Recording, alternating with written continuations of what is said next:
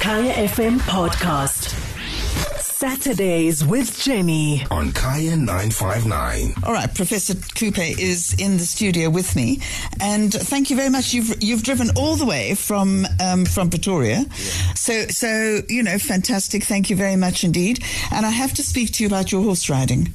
Oh, okay, yeah, no, um, kind of part-time activity once in a while. So you're not scared of horses. I mean, the, the moment you get on the back of a horse, you realize how big they are. Yes, yeah, and also when they start doing a small gallop, you might fear for your back. Yes. Have you jumped? No, I haven't. I'm not going to spread fake news. No, he might. yeah. You know, it might. you just got to clench the knees. You know, yeah. Pull the reins. Well, listen, uh, uh, this is for me. I think what is happening is is very exciting. Laura Sprechmann, she is. We're going to get her on the line right now, so we can talk to her with you at the same time. But um, for those of you who don't know, Professor Tawana Kupe is the Vice Chancellor and Principal of the University of Pretoria.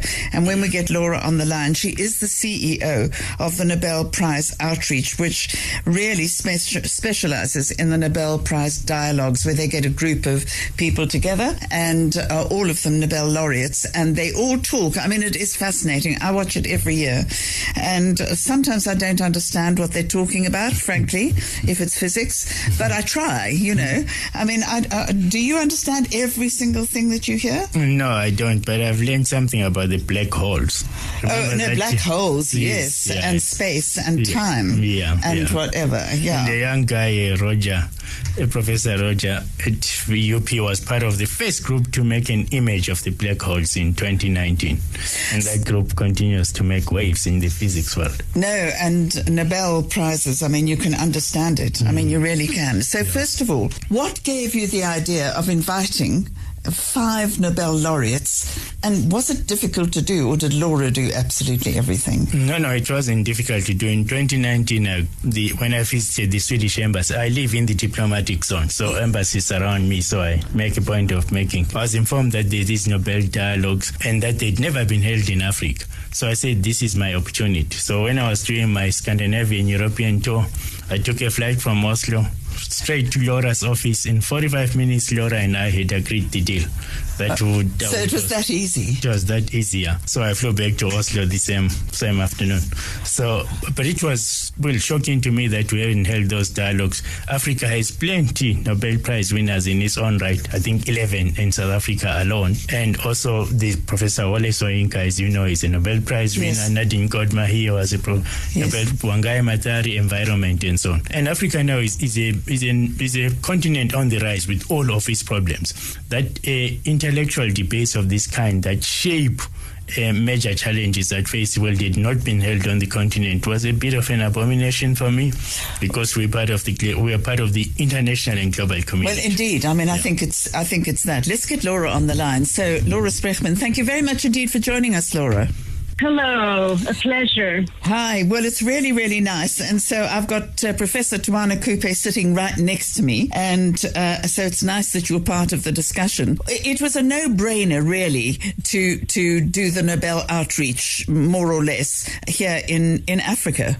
Indeed, it is such an honor for us to finally do a Nobel Prize dialogue in Africa. So it's the first time, and we are thrilled.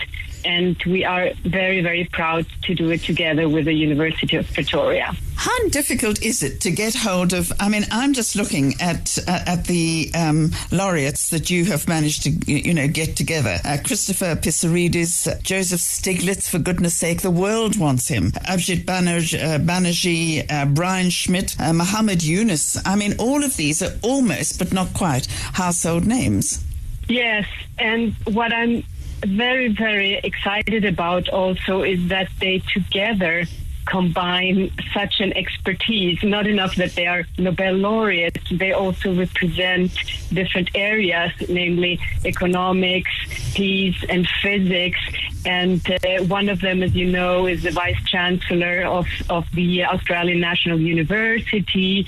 And then uh, Mohammed Yunus has, of course, this enormous, mm. almost is, is the man when it comes to entrepreneurship and microfinancing.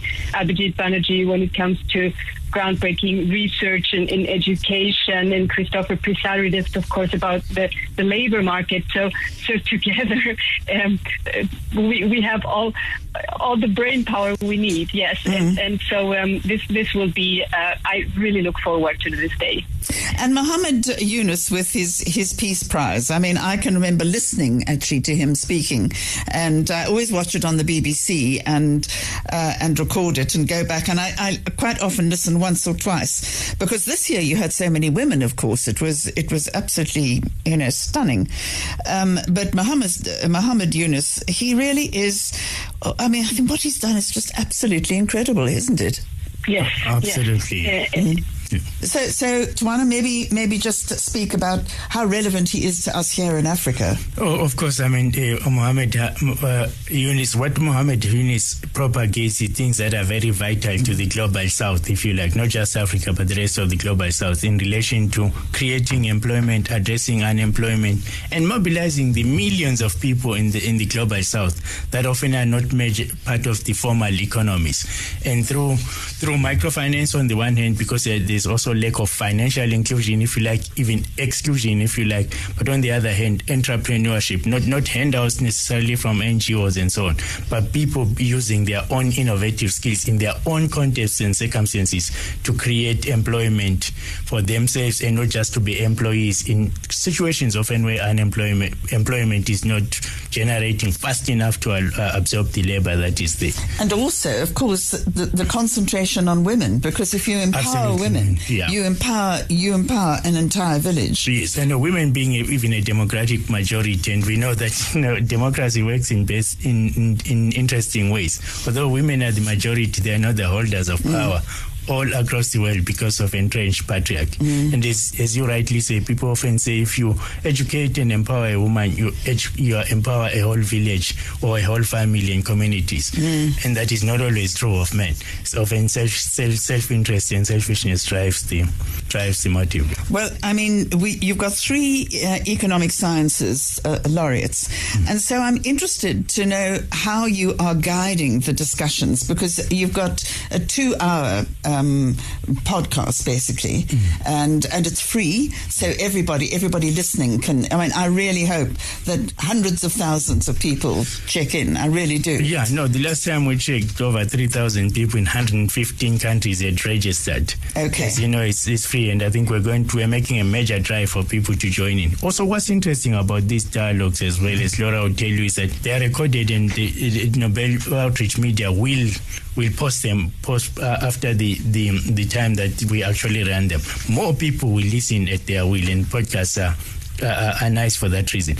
The, the, interesting thing about the lineup, the, the disciplinary lineup, they fits in with the University of Pretoria's positioning as a transdisciplinary university. Mm-hmm. By that it means we come to a challenge future of work in this instance from multiple disciplinary perspectives. And we seek to co create new forms of knowledge out of that. Because the future of work is not an issue only for economists, it's not only an issue for, if you like, people in the management sciences.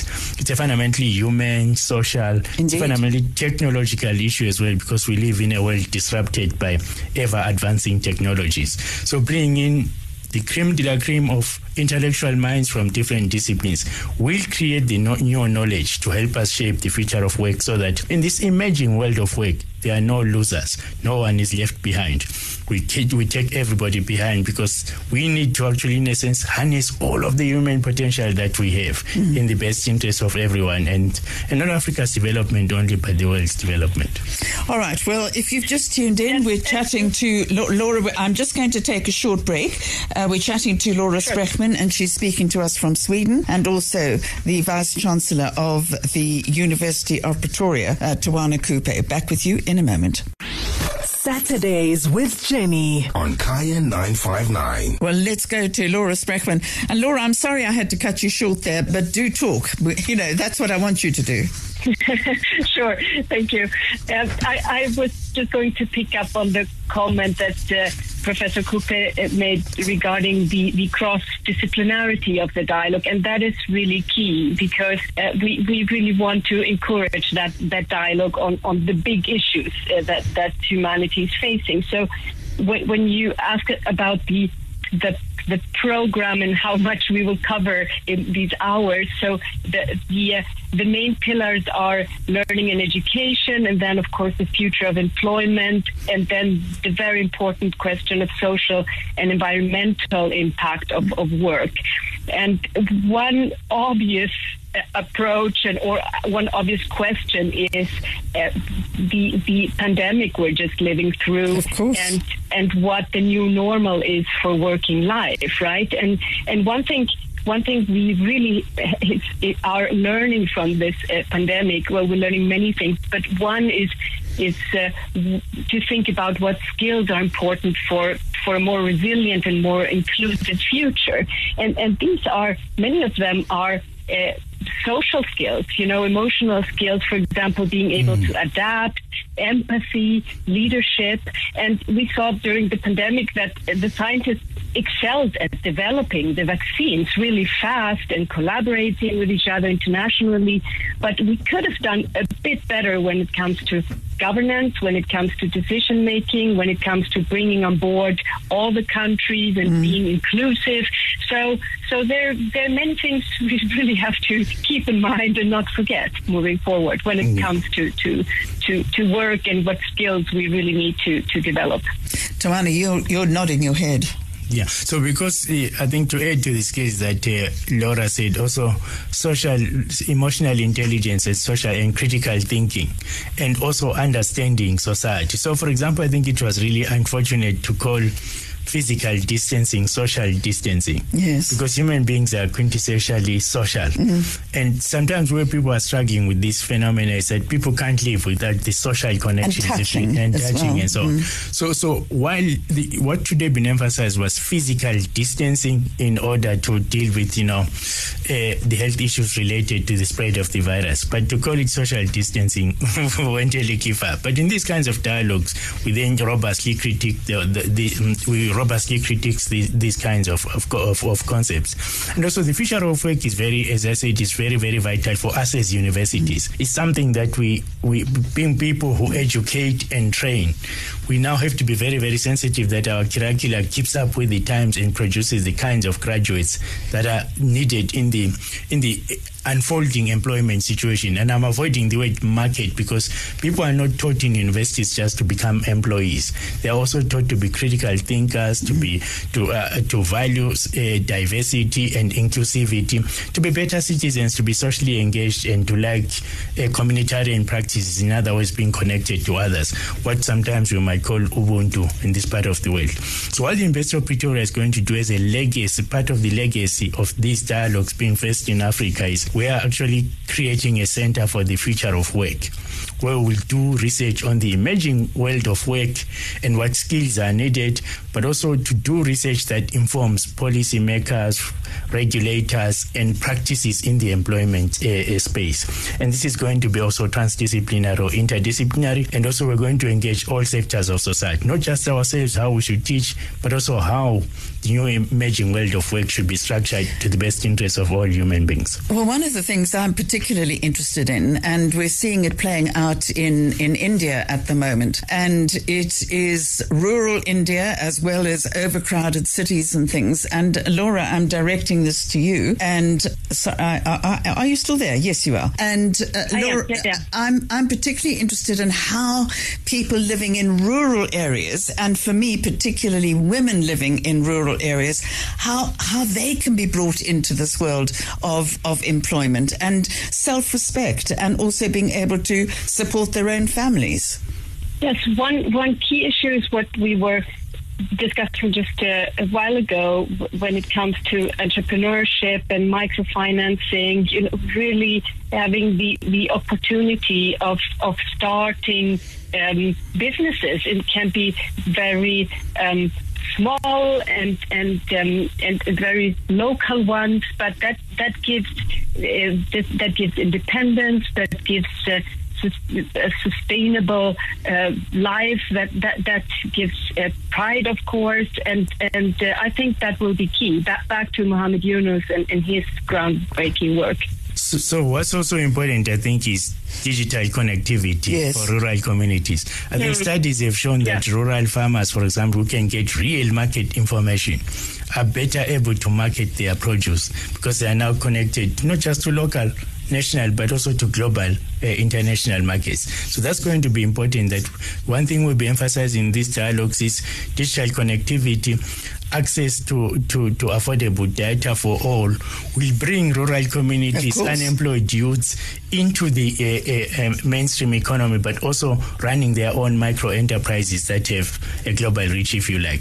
I think this is a great opportunity to address the digital divide. If we don't, for example, disruptive and ever ever advancing technology will simply enable inequality and discrimination to persist. Yes, I mean, I think that there's some fantastic initiatives already Yeah. in, in South Africa. Yeah. Um, uh, uh, there's a, a wonderful thing uh, uh, which is totally digital uh, re- regarding fishermen Mm. Yeah. and bringing them in and uh, getting them to actually start their own businesses instead of just fishing. And uh, I mean, it, it's it's a very very exciting uh, project as well. And I know that uh, Bill and Melinda Gates, divorced or not, Mm-hmm. I mean, they are heavily involved in in things like that as well. So so I'm just looking, um, Laura. I'm just uh, looking at um, at uh, Christopher. I'm looking at Joseph Stiglitz, who his name is is legendary, isn't it? Um, has and- been here many times. yeah, and, and and indeed they know they know well he knows Africa Yeah. as well. I And- once hosted him at the Great Hall at VC to us full houses. You Oh, remember? well, yes, yeah. indeed. No, no, no. It was. It, it really is very exciting. And I think what is exciting about this is the ability to swap ideas and to start ideas from this conversation because Yeah. it doesn't end with one person. Yeah. As you say, people are going to be able to access this Yeah. even if they don't listen to it live. Yeah, yes, and also our legacy center for this uh, study of the future of work is is our our thank you also to to Nobel Media Outreach, but also saying that this conversation continues because you are talking about an emerging phenomenon here. Yes, and and also, Laura, I, I, I would have thought that through this we're going to pick up so many other interesting people with incredible uh, qualifications um, who can help to spread the word simply by listening to this and taking their ideas further. Exactly, and and uh, as Tawana just mentioned, we we will ha- will be having all the content on NobelPrize.org, our website, and also spreading it through the the social media channels of the Nobel Prize. Uh, and and still, it is not too late to register. So I encourage everyone to to register for, for the event on Tuesday. But if if you can, cannot make it there, the the content will be available definitely, and and and the the the essence of, of, of this is just this dialogue, right? It's not just individuals giving talks. It's also this this sharing of mm. ideas, and and we will actually have the opportunity. Also, we will have Q and A sessions with panelists in in um, at one point where where people will be able to to send in questions. Absolutely fantastic. The key thing then is to is to register, isn't it? Yeah, yeah. If you want to listen live, please register. But if you can't, you have you haven't lost out. So, so Laura, just give those details again. Nobel, uh, just uh, Nobel Prize. I didn't write it down. If you want to register, Yes, um, if you want to register, it's nobelprize.org. okay. Well, that's easy enough, and uh, and also you can do it locally if you want to. It makes no difference, does yeah, it? It's a yeah, it's a global website. Too. So you go to universityofpretoria.tv forward slash Nobel, but but I mean, there you can shorten that, can't you? Yeah, you, you yeah. Well, I mean, you can just go to University of Pretoria, Pretoria. Nobel, and and And, and, yeah. and, and it'll it'll send you yeah, there. it's on the banner headline of the website. You can Yeah, exactly. register there. So, so listen. I mean, everybody. This is just for for all of us. It is the first time in Africa. I think it is so exciting, and um, and it has so many possibilities for all of us. And Tawana, I, again, I've just got to say to you. I, th- I think it is extraordinary that nobody thought of it before you. well, yeah, no, well, well, I think the, the, the, I heard from Laura, I think from someone else, that there were attempts with some other institution, no need to mention now, but I think the important thing is that now we have done it. We are now part of the global conversation on yes. those issues, engaging with the cream de la cream of intellectual achievement Nobel Prize winners, of which we have many. At the University of Pretoria, by the way, we have an Albert Luthuli Institute for Leadership, which is named after Albert Luthuli, one of the first Indeed. Africans to win a, a Nobel Peace Prize. Mm. So there's a long history there, so it was overdue that, that we actually do it. We will anchor it from our Future Africa Institute and campus, which is something also de- dedicated to better futures for the for the whole of the continent where we can achieve all of the sustainable development goals of the UN and much more. Social justice, equality, genuine democracy, inclusive economic development that is sustainable. So it's absolutely very exciting and we, we get that we could uh, you know cover that deficit, ensure Africa is part of the conversation, and shape the policies, shape the practices, and share share the people. Absolutely, I mean, that's yes. what it is. It's yeah. it's for the people. Laura, I'm sorry we don't have any more time, but thank you so much for making yourself available. Really appreciated. My pleasure. Thank you. Thank you very much indeed. And Tawana Kupe, who arrived here in a flurry because he drove not by horse, but um, all the way all the way from Pretoria. And it is asking a lot on a, on a busy Saturday morning. Mm. But I think this is going to be fantastic. It's on Tuesday, the 18th of May. It's from 10 a.m. to 2 p.m. Mm. But of course, because it's a podcast, you can listen to it in the evening. You do not have to listen to it from 10 through until 2 p.m. Yeah, so I can only say join the conversation. Yes. Be heard. Yes. You know, offer your voice. This is our time. Africa is rising. There we go. So remember that. Just uh, nobelprize.org or University of Pretoria. Just go there, look for Nobel, and uh, and everything will be made simple for you. So congratulations to you in advance of what we're going to see. Yeah. But it is a first in Africa, and I am so excited. No, and thank you for giving us the airtime. You know, Kaya, you heard it first on Kaya FM.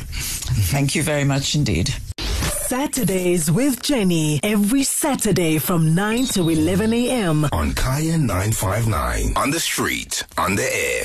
Kaya FM podcast. Go to kayafm.co.za for more.